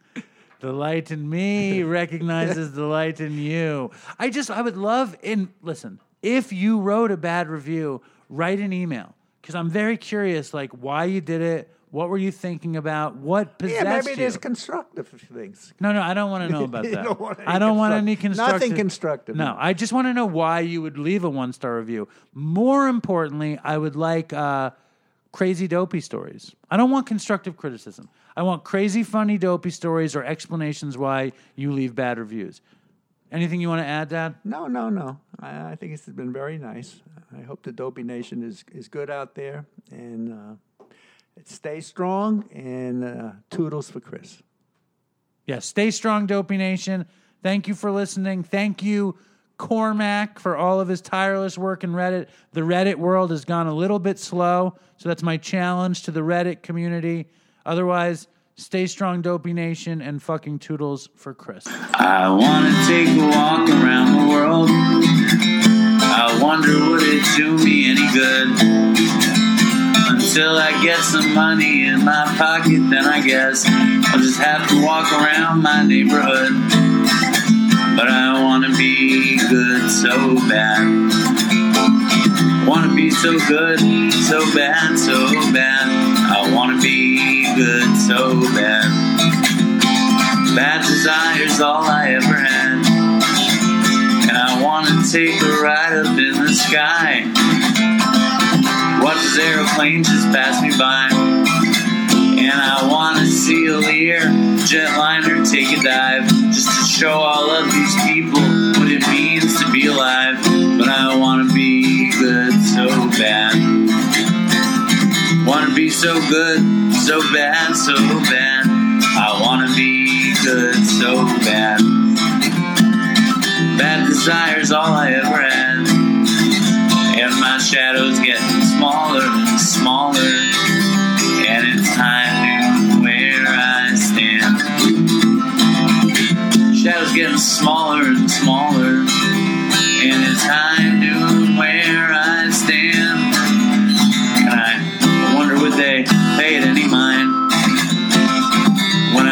busted city far behind. I'll take the high road, however far it winds, because peace and love are very, very, very hard to find. And I wanna be good so bad. Wanna be good so bad, so bad. I wanna be good so bad. Bad desire's all I ever had. Damn it, all these suckers make me mad. And it's all I ever had. And it's all I ever had. And these suckers make me mad, and I wanna call my dad, and it's all I ever had, and it's all I ever had, and it's all I ever had. And it's all I ever had. And these suckers make me mad, and it's all I ever had, and I wanna call my dad, and it's all I ever had, and it's all I ever had. And it's all I ever